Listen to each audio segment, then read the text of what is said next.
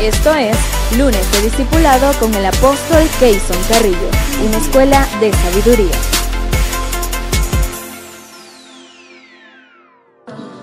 Bueno, bienvenidos a nuestro discipulado, nuestra escuela de sabiduría, como le puso nuestro apóstol Ignacio Alastre.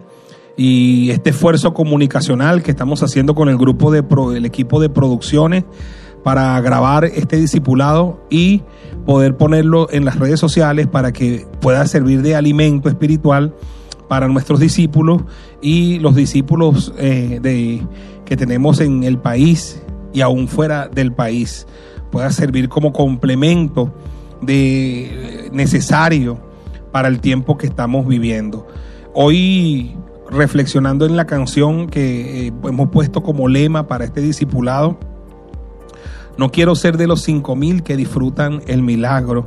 Prefiero ser de los doce. Mire la proporción de cinco mil a doce. O sea, no es nada sencillo ser un discípulo. Es más fácil estar en la multitud. La proporción es descomunal. De cinco mil a doce. Fue a doce que les tocó atender a esos cinco mil y más. Fue a doce. Por eso no todos quieren ser de los doce. Algunos cantarían esa canción al revés, ¿verdad? No quiero ser de los doce que se revientan toda la noche. Prefiero ser de los cinco mil que se hartan la comida y se van. no tienen compromiso. Algunos la cantarán al revés. Seamos honestos y sinceros. ¿Cuál es la proporción en el mundo si nosotros metemos a todos los cristianos, evangélicos, eh, creyentes en un solo saco? De allí cuántos discípulos sacamos. ¿Ah?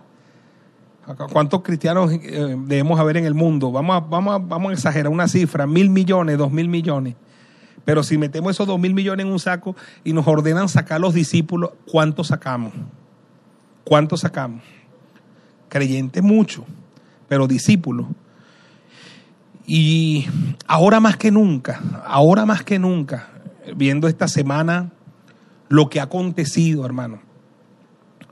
Lo que ha acontecido ahora en esta última semana, mire, porque si hay una cosa que nos dejó la pandemia para la historia, para la posteridad, es el avance de la agenda de la oscuridad. Nosotros tenemos que reconocer que si algo pasó en la pandemia, al cerrar los templos y prohibir las aglomeraciones en los templos y la iglesia no congregarse, yo he visto, el mundo ha visto con claridad que hubo un avance tremendo, significativo de las agendas de oscuridad. Increíble. Veamos, por ejemplo, lo que acaba de pasar en Chile.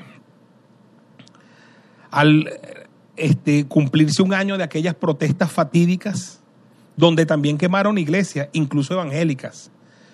Y, y ahora en este año celebraron el año con una protesta descomunal de grupos jóvenes comunistas de izquierda.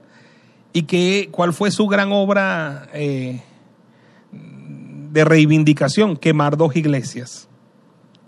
Y quemar una iglesia es un símbolo de del nuevo mundo que nos toca vivir. Ese odio hacia las iglesias de cualquier signo sean católicas evangélicas pero ese, esa manifestación de odio hacia los símbolos religiosos, hermano, nos dice mucho del tiempo que nos tocó vivir. Del tiempo que nos tocó vivir. Lo que más en el mundo siempre se respetó fueron los templos, las iglesias, incluso las legislaciones de los países, nuestra legislación, nuestro código penal, nuestra constitución, este, protege a los templos, a los ministros del altar, este, con eh, quiero decir, eh, con las leyes. Pero cuando se llega al punto ya de quemar iglesias, destruir templos, en un país como Chile, que hace unos años, en tiempo del general Augusto Pinochet, experimentó un avivamiento. Chile experimentó un avivamiento. Ahora fíjese, los grupos ateos jóvenes comunistas queman las iglesias. Ya, ya lo han hecho, no son las únicas dos iglesias que en estas protestas en Chile se han quemado, son muchas más pero estas fueron muy simbólicas por, el, por las imágenes tan dramáticas. Lo que acaba de pasar, por ejemplo, en Francia, con un escritor que hizo una caricatura de Mahoma, cómo lo asesinaron. y las protestas que hubo, porque ahora Francia está despertando al hecho de que ellos permitieron la migración eh, islámica en su país y le dieron mucha cancha a esa gente. Ellos han debido permitirla, porque, pero lo que no han debido es permitirles que ellos vinieran a tratar de ejercer sus leyes en estos países. Y entonces ahora Alemania, Francia, muchos países europeos están en riesgo por la emigración y por la, por la natalidad de convertirse en unos años en países musulmanes. Por la natalidad. Los alemanes, los franceses tienen un hijo, dos. Los musulmanes, diez. Es increíble. Entonces, en los próximos años se habla incluso de eh, la conversión de Europa al islamismo, de Europa, de la Europa de Martín Lutero, de la Europa de Calvino, o sea, de la Europa cristiana que le legó al mundo el cristianismo, la reforma protestante, ahora será una, una Europa musulmán. Eso ya es un problema, por lo que representa, no porque estemos atacando la religión, no, sino por lo que representan muchos grupos musulmanes, grupos eh, que son extremistas de esa religión. Y lo que hemos visto del pronunciamiento reciente de para los católicos el Papa, para nosotros no. Para nosotros tenemos es Padre. Y el Padre nuestro que envió a Jesús nos dijo, no llames Padre nuestro a nadie en la tierra. Pero para los católicos el Papa, su pronunciamiento sobre eh, la unión civil de los de personas del mismo sexo su reconocimiento, incluso diciendo que ellos también son hijos de Dios. Eso, hermano, eso pasó en la pandemia. Eso pasó en la pandemia. Además, el avance de lo que es la agenda LGTBI, porque cada vez le agregan más letras. Pero ahora le pusieron un plus, que es un más, porque eso, eso va a seguir. eso va a seguir creciendo. LG, antes era LGTB, Ahora después, después era LGTBI, porque agregan un nuevo grupo. Después, ¿qué vamos a hacer? LGTBI Plus. plus significa y sus derivados. Eso va a crecer. Y el, avance de la agenda LGTBI en el mundo es increíble lo que está sucediendo. Y ahora el reconocimiento de la Iglesia Católica a eso es una cosa histórica en dos mil años. Porque los católicos pueden ser lo que sea pero eso no lo habían reconocido en dos mil años. En dos mil años nadie quiso meterse en ese terreno tan delicado. Y este Papa, que ha apoyado el socialismo, que ha apoyado las agendas de izquierda, ahora también muestra que él está apoyando la agenda LGTBI y de la ideología de género y el, avance de la ideología de género. En Nueva York aprobaron ahorita unas leyes para que todo niño que naciera, ustedes lo van a ver en pantalla, todo niño que naciera se le pusiera en la parte donde va sexo, sexo X. Ya no es sexo ni femenino ni masculino. ¿Y eso qué significa, iglesia amada? Significa que cada quien va a definir su sexo o su género en la medida que vaya creciendo. Porque no solo su sexo, su género. Porque pudiera ser que tiene órganos genitales masculinos, pero la persona crea que es una mujer. Y, o pudiera ser que tiene órganos genitales femeninos y, la, y entonces esa persona piense que es un hombre. Pero también pudiera ser que piense que es un perro. Ya los hay. O piense que es un gato. Ya lo hay. Porque es del género animal. Esto se llama, hermano, fin de mundo el mundo patas arriba. Y si algo trajo la pandemia fue el avance significativo de las agendas de oscuridad mientras las iglesias tuvieron que replegarse por, por ley. Por ley. Y el replegar a las iglesias me imagino que bajó el poder de oración, que bajó el poder de búsqueda, que bajó el poder de intercesión, quedaron intercediendo los fieles los pocos fieles, pero mucho del poder intercesor, es, ese poder que tiene la iglesia para detener las agendas de oscuridad, yo creo que fue cediendo en, el, en esta pandemia y eso permitió un avance significativo de las agendas de oscuridad. Entonces, el tiempo que estamos viviendo nos sorprende y una serie de cosas. Ahora en Venezuela se dice que se va a reabrir los templos para noviembre. Para noviembre. Si somos honestos y sinceros, óigame bien, si somos honestos y nos ponemos la mano en el corazón y sinceros, ¿qué diferencia tiene noviembre de marzo con respecto a la pandemia? En marzo en Venezuela lo que habían eran unos pocos contagiados de coronavirus y en noviembre ya vamos a tener miles de contagiados de coronavirus. ¿Qué diferencia hay? Todavía la, cura no existe. Que se sepa. Por favor, yo quiero que ustedes analicen la situación. ¿Cuántos contagiados habían en Venezuela en marzo cuando empezó esto? Empezó con uno, con dos, con tres. Y cerraron los templos, ¿verdad? Los cierran, nos confinan a todos. ¿Cuántos contagiados habrá ya en noviembre? ¿Cuántos habrá ya en noviembre si ya estamos por encima de los 40 mil? Ya hemos pasado los, los 800 muertos, que no lo teníamos en marzo. La vacuna todavía no, no sale. Entonces, ¿cómo entonces ahora en marzo, en noviembre, se van a abrir los templos? Claro, nosotros también entendemos que en Venezuela hay un avance de la propuesta de unas elecciones, ¿verdad? Para el 6 de diciembre. Y se quiera dar la sensación de normalidad para que eso de alguna manera haga que mucha gente salga a votar. Y esa es la razón por la que nosotros hemos visto las últimas semanas las cifras de coronavirus supuestamente descendiendo. Llegamos a mil, llegamos a casi dos mil una vez, después entonces 900, después 700. Esta semana ocurrió un milagro, 300 nada más por día, por día. Y entonces uno sabe que esas cifras las están manipulando, aunque 300 es mucho más que los uno y los dos que salían en marzo, ¿verdad? Pero sin embargo, entonces ahora 300 y estoy casi seguro que a medida que se acerquen a diciembre van a, va a tender esa cifra a bajar para decir tenemos controlado el coronavirus, dar una sensación de normalidad, reabren toda la economía. Lo que yo quiero decir, hermano, es que esto se abre cuando ellos quieren, no porque sea por coronavirus ni por pandemia. Se cierra cuando ellos quieren y se abre cuando... Esa es la verdad verdadera. Porque otra vez repito la pregunta, ¿qué diferencia va a tener para efectos del coronavirus y para efectos del COVID-19 y de la pandemia noviembre con, marzo? Estamos peor. Si vamos a hablar de cifras y contagiados y muertes, ¿o no? ¿Ah?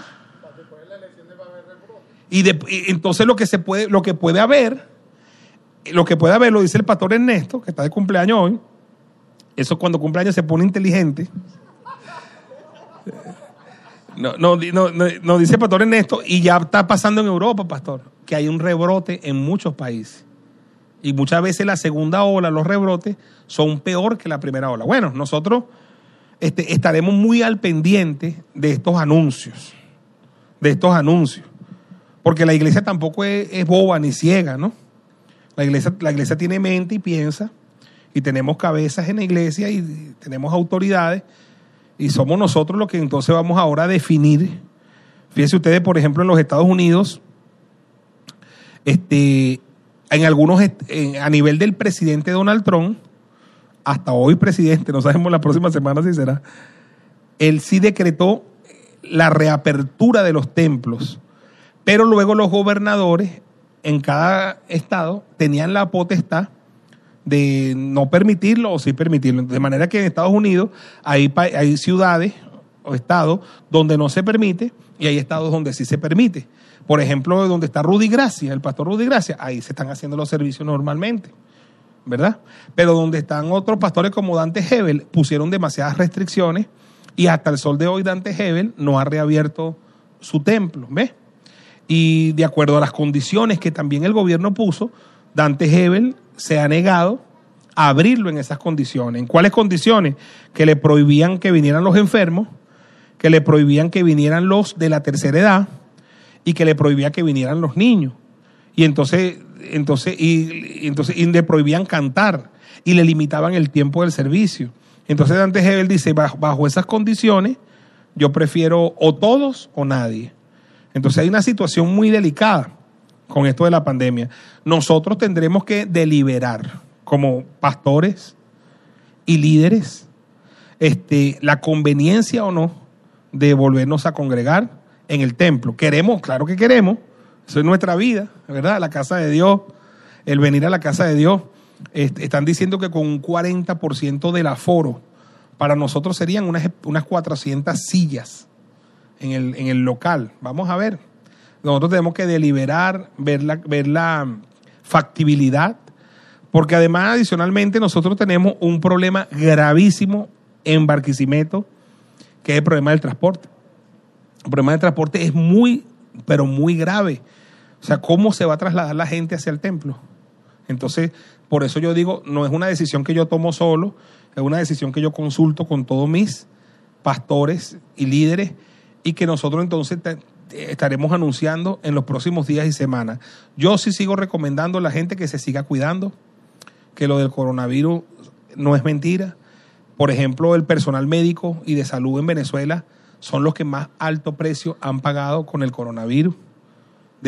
Por gremios y sectores son los que más han sufrido. Han muerto muchos médicos, muchos doctores, muchas doctoras, muchas enfermeros, enfermeras en Venezuela. Y por eso debemos cuidarnos, debemos seguir manteniendo este, el uso de los tapabocas, el distanciamiento entre personas y tratar de, bueno, de cuidarnos lo más que podamos sabiendo que, que estamos cubiertos con la sangre de Cristo. Amén. Pero el mundo de hoy, y óigame bien, el mundo post pandemia va a demandar verdaderos discípulos. Ahora es que el discipulado, hermano, cuadra, cobra sentido. La iglesia del siglo XXI, óigame bien lo que voy a decir, esta es la primera iglesia en la historia, la primera iglesia que va a enfrentar la ideología de género. Eso no lo enfrentó ninguna otra iglesia. ¿Cómo la iglesia va a responder a la ideología de género? Esta es la primera generación de la iglesia, la primera generación que está enfrentando leyes abortistas en el mundo. Se está promoviendo desde los gobiernos el aborto, el asesinato masivo, un holocausto en el mundo. Pareciera que los países donde, donde el, el aborto está eh, prohibido, son como países atrasados, porque los países modernos, civilizados, ya aprobaron el aborto. Y, entonces todo país se tiene que ir modernizando. ¿Y que y, que, y son esas leyes abortistas? Son como el holocausto nazi. Es matando millones de niños en la barriga de las madres, asesinándolo. Como una mujer que fue a abortar y llevaba un niño de cuatro años y, y tenía su barriguita y fue a abortar y el médico le dice, ah, ¿usted viene a qué? un médico que se había convertido al Señor y ya no creía que el aborto era de Dios.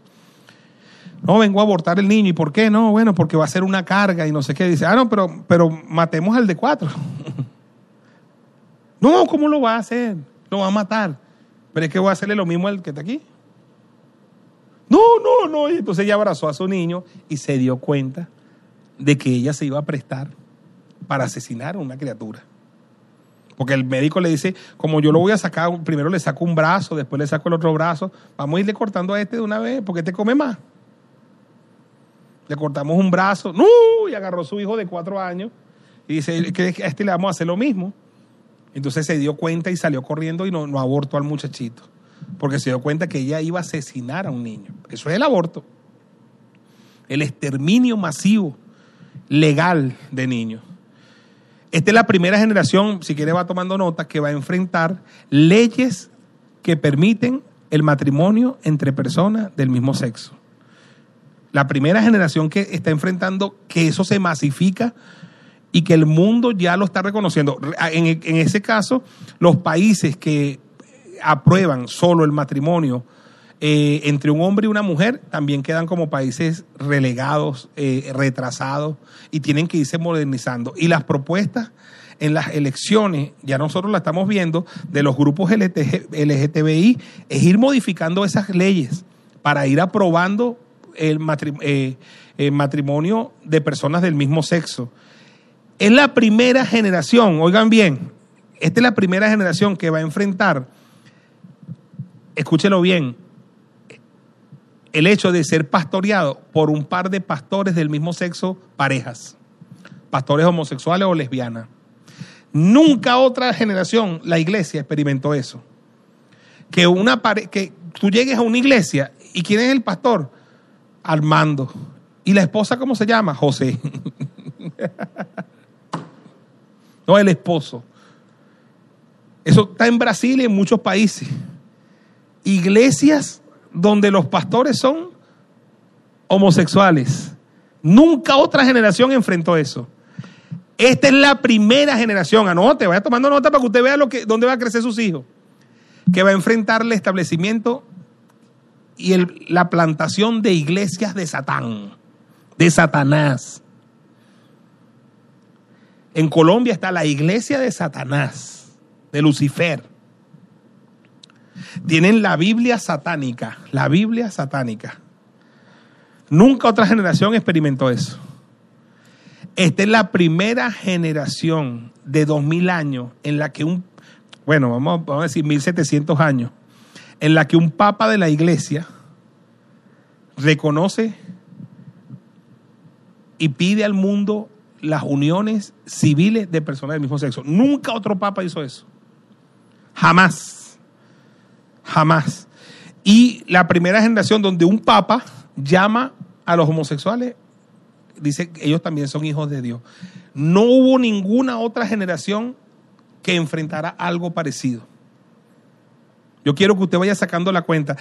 Esta es la primera generación de la historia que está experimentando legalización de la droga.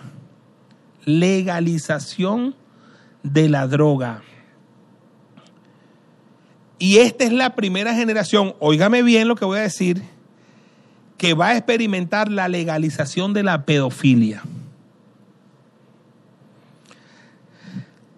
Al avanzar las agendas de oscuridad y las agendas LGTBI, por eso aparece el plus, porque nombrar lo otro que sigue va a ser como demasiado degenerado, porque en ese plus están metidos los pedófilos.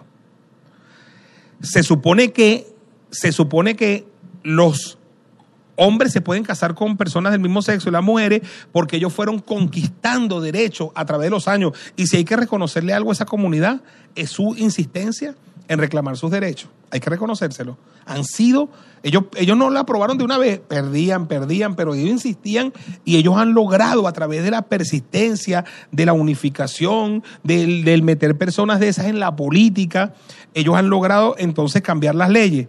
Pero ¿qué creían ustedes? Que al ellos irse reconociendo sus derechos, los pedófilos se iban a quedar de brazos cruzados. No, los pedófilos están haciendo exactamente lo mismo que ellos hicieron, están empezando a reclamar sus derechos porque ellos dicen algo que en, lo, en su razonamiento es verdad. Si el homosexualismo es una orientación sexual, la pedofilia también lo es. Es decir, si el hombre solo se excita con hombre y la mujer con mujer y ya el mundo lo reconoció, el mundo va a tener que entender que yo me excito es con niños. Y ellos van por sus derechos. Y detrás de esta agenda de la pedofilia no está el hijo de Gloria, no. Está gente de mucho poder económico. Me estoy explicando, hermano querido. O sea, no hubo otra generación. Esta es la primera generación, y para decir una última, que me parece aberrante, que va a experimentar la degeneración en, los, en, en las letras de las, de las músicas en los diferentes géneros. Nunca antes, antes en mi generación, había legislación al respecto. Y las canciones y las letras de las canciones, incluso aquí en Venezuela hay un caso de una canción de Guillermo Dávila que dice, sin pensarla dos veces, la arrojé a la pared, le arraqué el vestido y la llené de amor. Que esa canción fue prohibida en todas las radios porque suponía la canción eh, violencia de género. Y no se podía poner la canción. Y yo la escuché mucho. Pero, la, pero esa canción de Guillermo Dávila con las canciones de Bad Bunny y de Anuel es una canción de cuna. Tú oyes la canción de Guillermo Dávila, es una canción para dormir un niño ahorita. Con respecto a la letra de la música, y, lo, lo había dicho el padre de la revolución rusa, Vladimir Lenin dijo, la forma más fácil en el futuro de destruir al mundo será a través de la música. Y ahí está. Que Iverson se me graduó en música. Y Keverson me enseña mucho sobre música, sobre la historia. Y Keverson es uno de los que nos ha enseñado, nos ha dicho que la música siempre, la música fue sácara siempre. Porque era música en su mayoría para Dios. Si quiere decir algo al respecto, Keverson, yo quiero que diga, porque para que el mundo, porque esos conocimientos no lo tiene todo el mundo. Entonces yo quiero que a través de un micrófono, Keverson nos diga, nos haga una reseña de, de esa parte musical, Keverson. Yo quiero que tú nos digas lo que tú aprendiste, lo que tú has conocido sobre el desarrollo de la música. Vamos a, a escuchar al licenciado Sí, sí. en ciencias musicales y pedagogo Keverson Carrillo, Profesor. profesor. Bendiciones para todos los que nos escuchan. Bueno, va, este, lo que tú dices es cierto, la música juega un rol muy importante a nivel mundial. Digamos que a nivel mundial, yo te he comentado que en los países primermundistas la música no es una materia más como aquí en Venezuela, sino que es una materia sumamente importante para el crecimiento y el desarrollo del niño. O sea que prácticamente en, en otros países toman en cuenta mucho más la música como algo sumamente importante, tanto como la matemática, como el castellano, como la lengua, como la literatura. Es muy importante. Cosa que aquí en- en este tipo de países como Venezuela no lo toman tan en cuenta. Otra cosa es que si estudiamos la historia de la música como tal, antes la música era tocada solamente en iglesia, únicamente en iglesia, no, no se- no se podía tocar en ningún, en ningún otro lugar. Si tú veías a alguien haciendo música en la calle, que le llamaban los, los trovadores y eso, los metían presos y eran ejecutados, porque la música era única y exclusivamente para Dios. Incluso los grandes artistas de, de música de, o sea, de la historia, Vivaldi, Mozart, todos ellos comenzaron haciendo fue música sacra. No podían hacer absolutamente más nada. Tenían que hacer la música para Dios. Luego vino lo del libertinaje, la- el, el- eh, el- ¿cómo se llama? El romanticismo, el modernismo. En esa época se comenzó a modernizar lo que era la música. Claro, eran tiempos distintos donde no había luz, no había electricidad, sino que simplemente comenzaron a, hacer, a crearse los llamados teatros para hacer óperas. Ahí es cuando comienza la música a, degenerarse, porque ya la música comenzó, y uno de los, de, los, de los principales es Juan Sebastián Bach, comenzó a hacer música oscura. Eh, es- ese tipo de música que de repente habían ciertas normas musicales para que no, que decían que eso eh, eran ciertas tensiones musicales que perturbaban la hora de la oración. Entonces eso era, de- le- les llamaban el diablo y música. Entonces, imagínate, era simplemente, te estoy hablando de esos tiempos, 1400, 1500, donde solamente era música sin, sin cantar. Y eso era música solamente pura instrumentación. Esa instrumentación tenía que ir dirigida a Dios, imagínate tú, solamente la instrumentación. Luego viene lo que fue la ópera, que comenzaron a cantar, ¿verdad? Música lírica, comenzaron a cantar solamente en la iglesia. Cuando eso se comenzó a salir de las manos de la iglesia, que la iglesia comenzó como a perder el poder del, de- del control de la música, comenzó la degeneración, que viene el modernismo, el populismo, viene la música popular, que ya empezaron las personas a hacer lo que le dé la gana con la música, pues. Entonces ahí estaban los trovadores que contaban historias en, en las calles y las gitanas también, también la historia de los, gitan- de los gitanos que, que cantaban canciones vulgares. Una de las cosas por la cual la Iglesia Católica perseguía a los gitanos era porque eran muy vulgares con sus canciones. Entonces los metían presos y los mataban. Entonces, por eso es que los gitanos eran perseguidos, eran muy, eh, incluso hacían cosas muy eróticas y eso no era permitido en esos tiempos. Entonces, de ahí para acá, imagínate tú cómo ha venido la evolución de la música por los años 1950, por ahí, ya comenzó ya el rock, el, el rock entró en su papel de que la gente comenzó a hablar, de que comenzaron a, a nombrar cosas satánicas, de repente el... Y, llegamos hasta el sol de hoy que vemos el reggaetón, el, el famoso boom del reggaetón del 2000, del 2000 para acá que, ese, que, que no estoy en contra del reggaetón, sino que simplemente estoy en contra de la, de la barbaridad de la música. Porque uno no puede escuchar radio ahorita porque pasas, pasas radio, radio, radio y todo es reggaetón, reggaetón, reggaetón, reggaetón. En el televisor tú pasas reggaetón también en todos lados, eh, incluso en los canales infantiles. Entonces tú vas, de repente, no, en, cualquier lado estamos rodeados de esa música. Y lo peor es que hay como una masa de reproducción de esa música, entonces no tomamos conciencia. Incluso en estos días estábamos haciendo una célula en mi casa y estábamos haciendo la célula, predicándole a los niños, enseñándole valores, y lo- la vecinita mía, que Dios me la bendiga, tenía Bad a todo volumen. Entonces los niños cantando esas canciones, niños de la edad de Kendall, mi hija que tiene cuatro años, contemporáneo, cantando esas canciones. Entonces es una, una cosa que se ha perdido los valores totalmente en la música. Incluso yo escuché y eh, estudié también que todo lo que tú cantas en una generación, eso se cumple en la siguiente generación. Entonces, prácticamente, todo lo que nuestros niños, nuestros hijos vayan a cantar en esta generación, en la siguiente generación lo van a cumplir. Y así, y por eso es que el mundo ha ido para lo abajo en cuanto a los valores, en cuanto a las cosas, porque cada generación canta cosas distintas. Entonces, bueno. Gracias, Keverson. Tremendo. Tremendo lo que. El mundo que estamos viviendo es producto de la música que se cantó hace 10 años. Ahora, ¿cómo va a ser el mundo dentro de 10 años? Oigamos las canciones que se están cantando. Eso es lo importante de esto y que no haya legislación al respecto para frenar eso. A pesar de que se ve, a pesar de que se está viendo cómo el mundo viene en barrana rodando como si fuera una bola de nieve, nadie para eso, nadie lo contiene, nadie lo contiene. Entonces, ahí dije algunas cosas del mundo que nos estamos enfrentando, hermano. Entonces, un mundo así, con tanta oscuridad, va a necesitar una iglesia muy comprometida. Va a necesitar una iglesia de verdad que esté bastante comprometida con los valores del reino de Dios, con el discipulado. O sea, en una iglesia de creyentes, de los cinco mil que disfrutan el milagro, sino de los doce que recogen los pedazos. Una iglesia de, compromiso. Y voy a, voy a leer, hermano, como, como conclusión de todo esto, Hecho de los Apóstoles, capítulo 11, verso 26, donde dice, y se congregaron allí, se congregaron allí, Estamos hablando de Antioquía.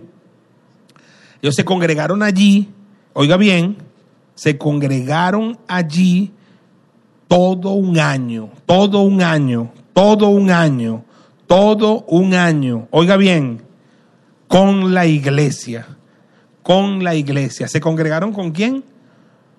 Con la iglesia. Y enseñaron a mucha gente.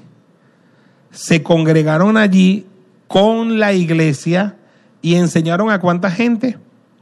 A mucha gente. Punto y coma. Léalo conmigo. Y a los discípulos se les llamó cristianos por primera vez en Antioquía. Pregunta, ¿quiénes son los dignos de ser llamados cristianos? Solo los discípulos. ¿Me escuchó? ¿Quiénes son los dignos? O sea, nosotros tenemos una mala forma de llamarle cristiano a todo el mundo. ¿Quiénes son los dignos en este mundo de llamarse cristianos? Solo los discípulos. Que por cierto, si tú lees allí, hablan de congregaron, los que se congregaban, congregación. Hablan de la iglesia, hablan de que enseñaron a mucha gente y aparte hablan de los discípulos. O sea que no porque te congregues eres discípulo o no porque seas miembro de la iglesia eres discípulo, y no porque estés entre la mucha gente que está siendo enseñada eres discípulo. Para llegar a discípulo tienes que haber pasado todos esos procesos hasta que tú te conviertes en un verdadero discípulo. Un discípulo es un escalafón de lo más alto que el ser humano puede alcanzar. Un discípulo es una persona que va detrás de su maestro. Un discípulo es una persona que está sometida a una enseñanza. Porque dice que enseñaron a mucha gente y una enseñanza permanente. ¿Cuántos, ¿Cuánto tiempo tiene este discipulado? ¿Cuánto tiempo, Pastora Nancy, tiene este discipulado? 21 años, ¿ves? 21 años. Porque el, verdadero discípulo nunca deja de serlo. Y el verdadero discipulado nunca deja de darse. ¿Ves? Entonces, claro, yo tengo que congregarme y ahí hablamos y pensamos en una congregación. En el camino a ser un discípulo, yo tengo que congregarme. Vamos a poner una escalerita. Primer escalón, congregarme. Después dice, ve, se congregaron allí con la iglesia. Tengo que pasar a ser iglesia. ¿Cuándo paso a ser iglesia? Cuando recibo a Cristo como mi único y suficiente Salvador. Me bautizo, ¿verdad? Porque el que creyere y fuere bautizado será salvo. Y el bautizo además es el comienzo de un discípulo. Porque Jesús dijo, y de hacer discípulos a todas las naciones, ¿cómo? Bautizándole en el nombre del Padre, del Hijo y del Espíritu Santo. Entonces de iglesia me bautizo. Y como iglesia me bautizo y empiezo el camino de discipulado. Después dice, y enseñaron a mucha gente. Tengo que entrar en un camino de enseñanza. Eso no se trata de venir los domingos a la iglesia. Porque eso lo hace todo el mundo, todo cristiano, toda la iglesia y hasta personas que no son cristianos les gusta venir a la iglesia los domingos. ¿Quiénes son los que entran en el camino de la enseñanza? Los que entran en discipulado, en escuela de liderazgo, en posencuentro, que empiezan a ver, a estudiar un libro, ya empiezan en otro, es otro nivel. Entonces, y enseñando. Y después dice, y a los discípulos, quiere decir que de los que estaban congregados, que se hicieron iglesia, que estaban siendo enseñados, hubo un grupo que se les llamó como discípulos, que se les llamó luego como cristianos, por primera vez en Antioquía. Entonces, ¿quiénes son los, los, porque nosotros decimos, aquí vemos 500 cristianos, no, cristianos son los verdaderos discípulos, los verdaderos discípulos. Y el siglo que nos tocó vivir, hermanos queridos, y esto para todos, el siglo que nos tocó vivir está demandando de verdaderos discípulos, de hombres que de verdad tengan una vida diaria devocional, su relación con Dios sea indiscutible, nada la rompa. Nada rompa su relación con Dios, el, el hecho de que tiene un lugar secreto y cerrada la puerta, ora a su padre que ve en secreto y su padre que ve en secreto lo recompensa en público. Óigame, número dos, que tiene una relación tremenda con la palabra de Dios. Que tiene una tremenda relación con la palabra de Dios, porque en su vida devocional habla con Dios, pero también le gusta que Dios hable con él a través de la palabra. Estábamos viendo una película horrible y horrenda donde en una iglesia llega un hombre y para demostrar el poder de Dios en los Estados Unidos, entonces saca un, frasco con arañas, con arañas. Y entonces estoy ungido, estoy ungido, y se pone las arañas y se las suelta para demostrar que él había perdido o que había sido libre de la fobia a las arañas. Entonces, un día una araña de esa lo, lo picó y se enfermó y se enfermó. Hay iglesias donde hay hombres que, que para mostrar el poder de Dios y la palabra literal dice tomarán en su mano serpientes, entonces sacan serpientes y las toman. Y en muchas iglesias de San muertos personas picadas por la serpiente. ¿Quién ha dicho que eso está en la Biblia para que estemos sacando serpientes o para que estemos soltando arañas sobre nuestras vidas? Hermano querido. ¿Ah? Y en esa película que estábamos viendo, ¿cuál es la debilidad que uno vio en esa película? Que fue bien horrenda la peliculita. Este, que oye, que, la, que venía, después vino un pastor abusivo que hizo desastre con la congregación. ¿Sabe por qué? Porque se congregaban y todo y todo lo que sea y cantaban muy lindo, pero no leían y no estudiaban la palabra. Y una iglesia que no estudia la palabra y que no se enseña la palabra sistemáticamente, que no hay discipulado, es una iglesia que puede ser fácilmente embaucada, engañada. Pero una iglesia donde hay discipulado, donde se estudia la Biblia de manera ordenada, sistemática, donde la gente es orientada a escudriñar las escrituras, es una iglesia que conoce la verdad y la verdad lo hace libre y no cualquiera puede venir a engañarlo. Y estos tiempos, Jesús dijo que los últimos tiempos vendrán muchos engañadores y a muchos engañarán, a muchos engañarán. Entonces son tiempos donde para que no te engañes tienes que ser un verdadero discípulo y revisar las escrituras. Y saber cuando estás viendo cosas evangélicas, entre comillas, decir, eso no es de Dios. Eso, que estás, eso no es de Dios. Eso, no, eso está contra la palabra. ¿Eh? No, que ahora se pueden los hombres casar, no, puede decir lo que diga, eso no es de Dios. Eso no es de Dios. Porque ¿quién lo dice? La palabra de Dios. Esta es la palabra infalible de Dios. Esta es la palabra eterna de un Dios que no se muda, de un Dios que no cambia, de un Dios en el cual no hay sombra ni mudanza de variación. Es el mismo ayer, hoy y por los siglos. Dios no cambia. Dios no cambia. Anote eso. Dios no cambia. Ahora, lo otro es, lo otro es que un discípulo verdadero está súper comprometido con la congregación y con los planes de una congregación local, ¿verdad? No es que anda brincando de iglesia en iglesia, no. Un discípulo es una persona que asumió con compromiso con una congregación. En la pospandemia, en la pandemia, hemos visto por el hecho de que se cerraron los templos y que mucha gente no estaba en discipulados, en células, entonces ah, se han agrupado con personas de verdad que dejan mucho que desear. Han aparecido los fulanos profetas y cada quien está queriendo hacer algo, entonces es delicado. ¿Quiénes son los que no caen en esos engaños?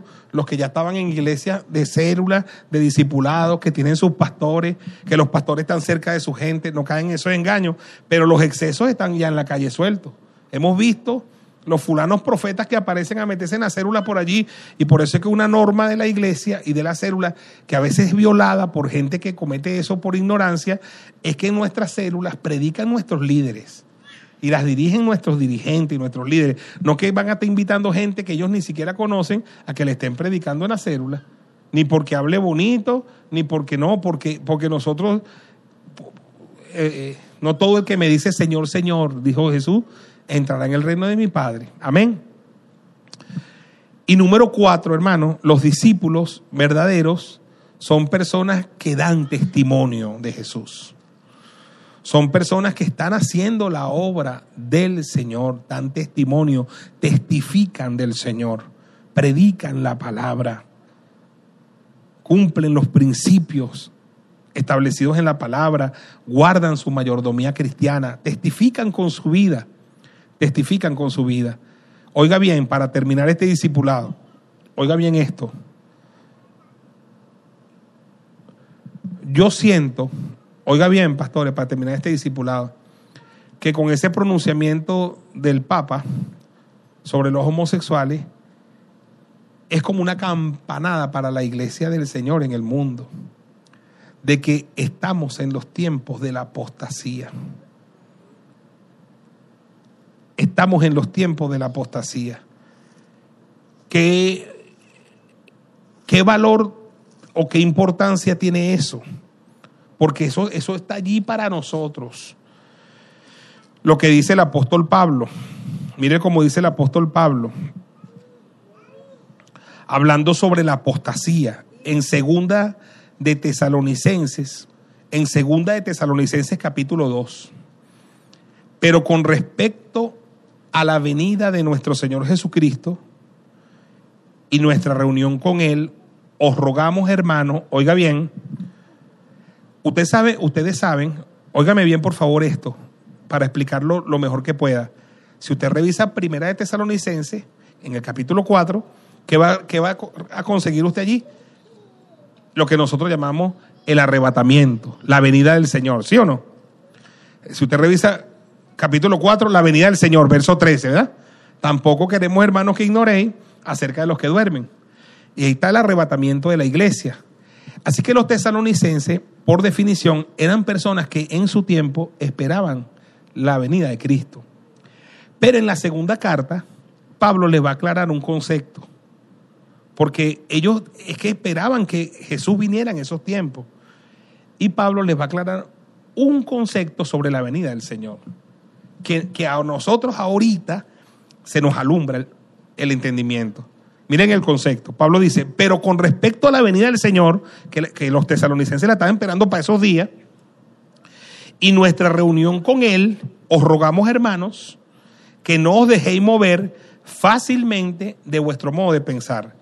Ni os conturbéis, ni por espíritu, ni por palabra, ni por carta, como si fuera nuestra, en el sentido de que el día del Señor está cerca. Nadie les engañe en ninguna manera. Oiga, porque no vendrá sin que antes venga la apostasía y se manifieste el hombre de pecado y el hijo de perdición. Es tremendo eso. O sea que Pablo dice que para la venida del Señor, ¿qué tiene que venir primero? La apostasía. ¿Qué es apostasía? Esto que acaba de hacer el Papa. Eso es apostasía apostatar, es desviarte de lo que tú creíste por años, por siglos, por milenios. Desviarte de la fe, desviarte de los valores, desviarte de lo que está escrito, desviarte del camino. Eso es apostatar.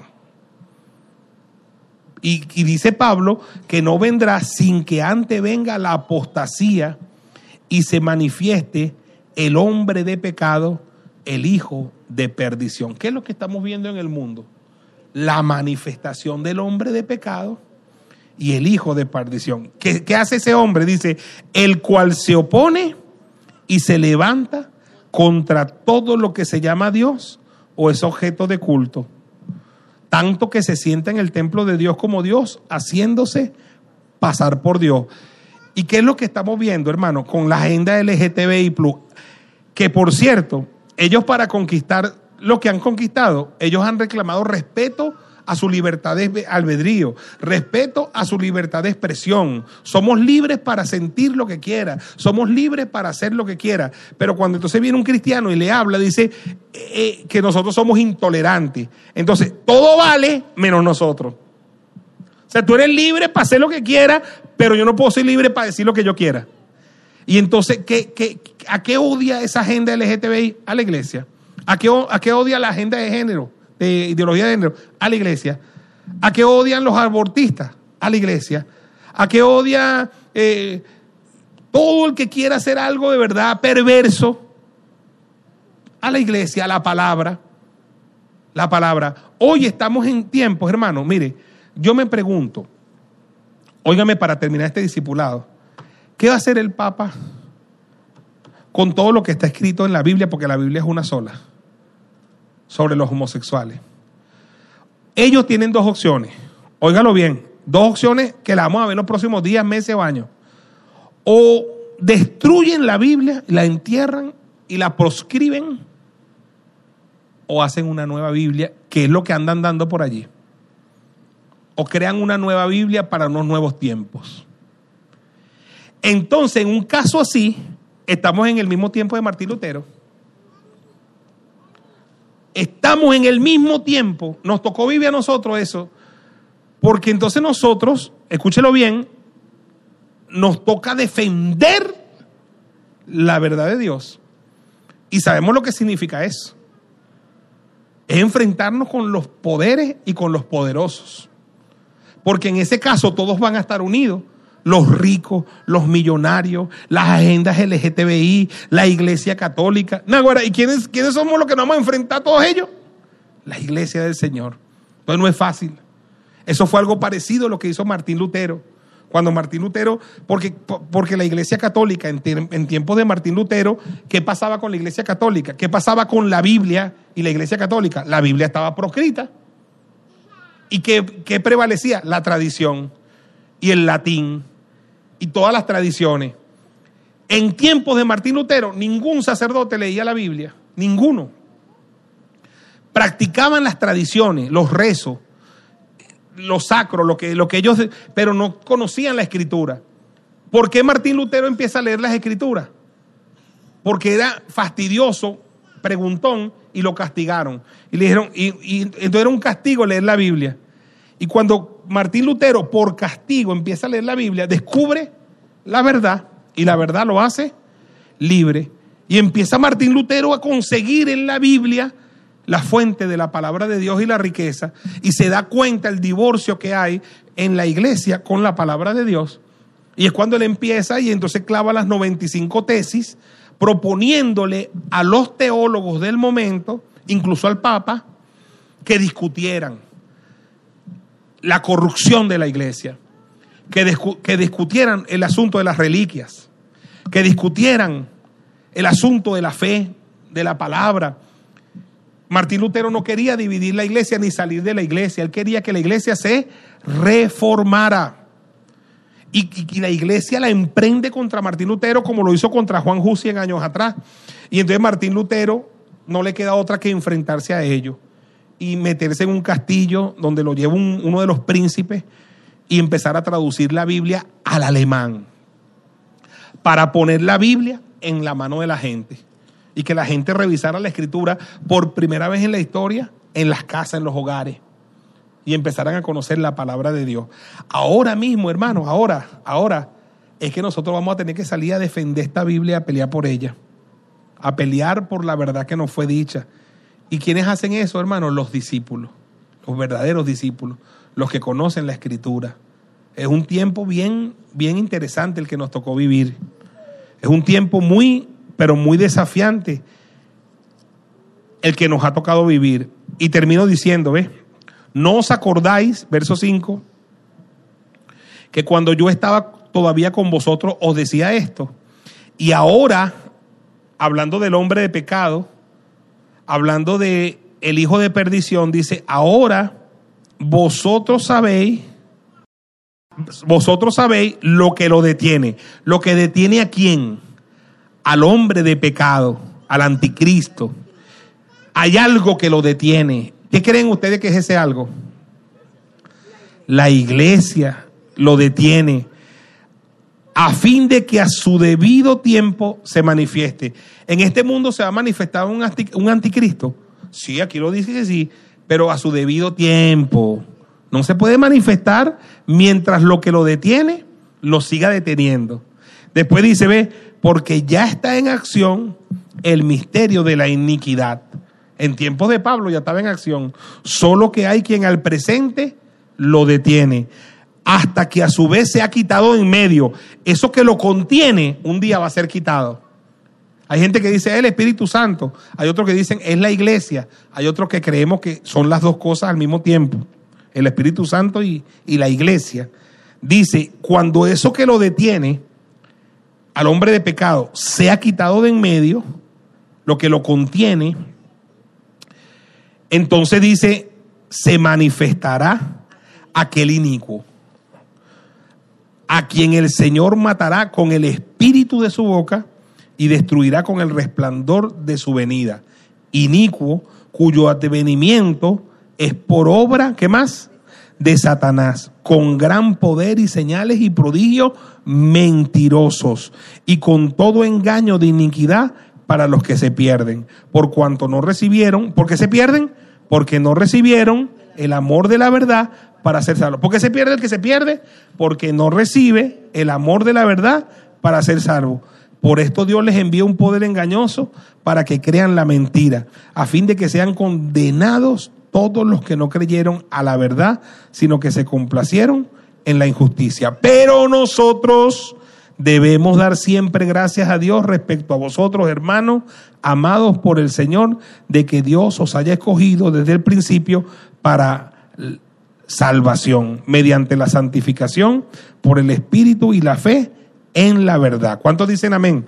Entonces, hermano querido, son tiempos muy desafiantes, son tiempos donde se necesita discipulado y discípulos verdaderos, son tiempos donde tenemos que profundizar en las escrituras y donde en la pandemia ahora mismo vamos a tener que tener respuesta porque, escúcheme, el mundo en el que entramos en pandemia y el mundo en el que vamos a salir de la pandemia para incorporarnos a una nueva normalidad no va a ser el mismo mundo.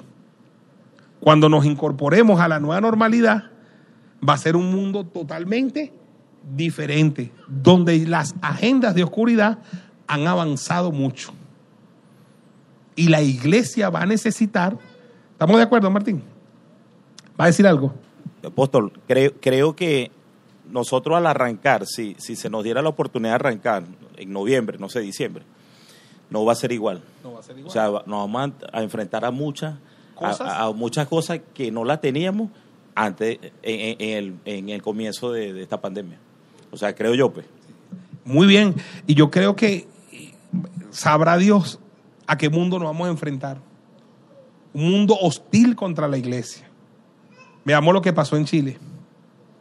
Veamos lo que sucedió en Chile. Y porque a todas este, a estas agendas de oscuridad, ¿quién es la única que se le planta? La verdadera iglesia. Y esa verdadera iglesia no va a ser aplaudida ni querida. Entonces, bueno, vienen tiempos muy desafiantes, hermano querido. No son tiempos para jugar. Pastor Ismael, por allá. Mi apóstol, reflexionando en lo que usted estaba compartiendo con nosotros, está en pleno cumplimiento aquel pasaje en Isaías donde dice que tinieblas cubrirán la tierra y oscuridad las naciones, pero dice, más sobre ti será vista mi gloria. ¿Sobre quién? Sobre los que se están preparando como discípulos para enfrentar esa mentira que quiere opacar la verdad de Dios que es la única que va a cambiar y transformar el corazón del ser humano. Porque si eso no sucede, ¿cómo se cumple? ¿Cómo se cumple? No se puede cumplir. Si se tiene que levantar esto, pero esto se tiene que levantar para que la iglesia se ilumine en la verdad, porque las tinieblas, la tiniebla es, la falta de conocimiento, pero la luz es la verdad del conocimiento y ahí es donde radica todo. Tremendo, ahí está el resumen de todo el discipulado, pues. Tinieblas cubrirán la tierra y oscuridad a las naciones, mas sobre nosotros amanecerá Jehová. Toma. Bueno, este, vamos a ponernos por acá. Eh, yo lo que me, escuchando todo esto, ¿verdad? Lo que el apóstol dijo al principio, donde nos va a tocar que ahorita plantarnos, enseñar la palabra, este, meditar siempre en todo esto, es en los niños. Porque este, ya el adulto ya tiene una conciencia, ya puede definirse como ya, ya sabe dónde está, ¿verdad? Parado, ya sabe lo que es, ¿verdad? Pero el niño, el adolescente, es el que está perdido, es el que está eh, este, en un estado de, de, de, no, no, no, no tiene identidad propia y es donde nos puede fallar si nosotros no estamos al tanto de educar a ese niño, de levantar a ese niño. Entonces, a los que son padres, pues por supuesto tenemos la, la prioridad también de hablarle, porque el padre debe amar a su hijo.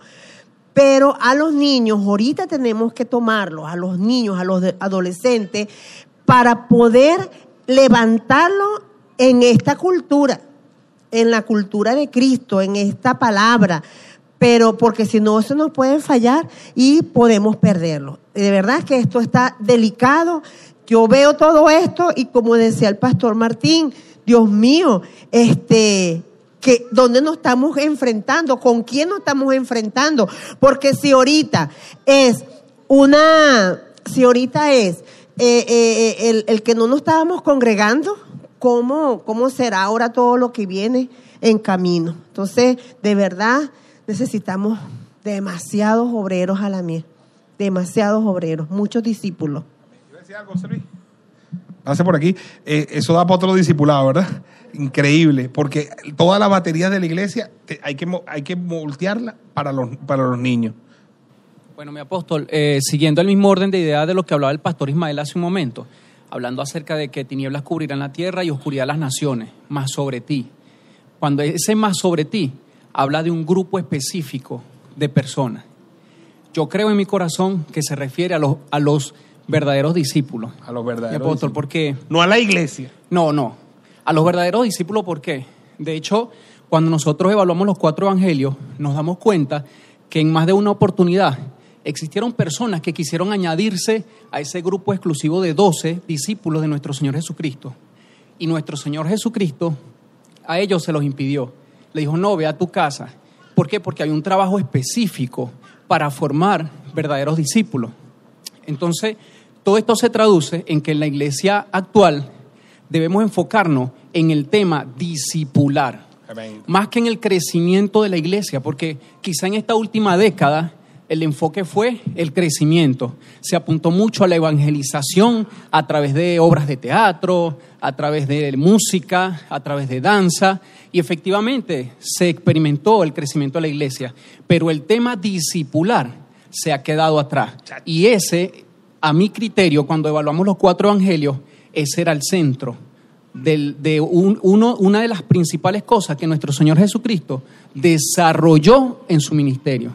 Chacho, increíble. Mira, eso que está diciendo el, pastor José Luis, lo, escuché en un mensaje esta mañana del el doctor Derek Prince. El mensaje se llama, yo se lo voy a recomendar a todos los que me están escuchando, estoy escuchando a Derek Prince todo lo que puedo. Se llama Doblegar a la iglesia y se inclinará al mundo. Eh, son seis mensajes de Derek Prince y yo he escuchado el primero que Dios le va a pedir cuenta a la iglesia, se llama el primer mensaje, lo he escuchado dos veces. Para mí, Derek Prince es el mejor predicador de la historia, el mejor maestro. Y cómo hace falta hoy la voz de, Derek Prince a la iglesia. Ojalá puedan ustedes escuchar esos seis mensajes, hermano. Son seis mensajes. Yo he escuchado el primero dos veces. Derek Prince escribe, ah, como suena, D-E-R-C-K. C-K, Derek Prince. Prince. Entonces él dice, Derek, Derek Prince dice allí, que hay mucha gente dentro de las iglesias gastando tiempo en gente que nunca va a cambiar. ¿Escuchó eso? Derek Prince dice que hay mucho trabajo de la iglesia que se está gastando en gente que nunca va a cambiar, cuando nuestro enfoque tiene que estar en discípulos, porque los discípulos es otra cosa, es otro nivel. Este, este primer mensaje de Derek Prince habla de discipulado.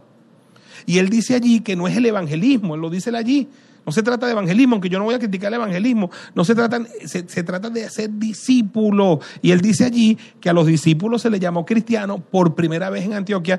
Solo, solo se puede llamar cristiano a un discípulo. Eso lo dice Derek Prince. La palabra doblegar a la iglesia y se inclinar al mundo es una palabra que cita Derek Spring allí de Evan Robert, que fue el hombre que Dios usó en el avivamiento de Gales. Y él decía que el avivamiento de Gales, dice Derek Spring, fue un avivamiento genuino. Fue un avivamiento genuino. Y, y, y, y Evan Robert decía, si se logra doblegar la iglesia, entonces se inclinará el mundo. Es decir, si la iglesia cae postrada ante los pies del Señor, el mundo se rendirá. Y cuenta Derek Spring allí que el avivamiento en Gales fue tan tremendo que Gales era una ciudad minera. Y los hombres trabajaban con caballos, con burros, que solo caminaban y arrancaban cuando los hombres le decían grosería. Y como todo el mundo se convirtió, ya no decían grosería, los caballos no se movieron más. Él decía, él decía, para que usted tenga idea de lo que es un avivamiento. Y Derek Sprint dice allí que lo que estamos experimentando ahorita no necesita evangelismo, no, avivamiento. Sí, sí, tremendo, hermano. Entonces yo creo que de verdad necesitamos intensidad en los discipulados, profundidad en los discipulados. Porque el mundo al que nos vamos a enfrentar es un mundo que muy, muy diferente al cuando ingresamos en la pandemia, al que va a salir de la pandemia. Es un mundo donde las agendas de oscuridad avanzó mucho y la iglesia tiene que salir a plantarle cara a todo eso, a todo. Y, créame, la iglesia verdadera va a tener respuesta para todo, porque tenemos la verdad de Dios. Amén. Pues levante su mano y diga, gracias Señor por los discipulados, son una bendición para nuestras vidas. Señor, bendice a nuestras congregaciones, a los hombres, a las mujeres, a los pastores, que estamos tratando, Señor, de levantar verdaderos discípulos y discípulas del Señor. Levanta discípulos genuinos en tu iglesia, Señor, que te amen, que te sirvan con compromiso en los próximos días, las próximas semanas, los próximos meses y los próximos años, en el nombre poderoso de nuestro Señor Jesucristo. Amén, amén y amén. Hasta el próximo discipulado. Gracias por conectarte con nosotros. Esperamos que este mensaje te impulse, rete y llene de fe. Te esperamos en nuestro próximo capítulo.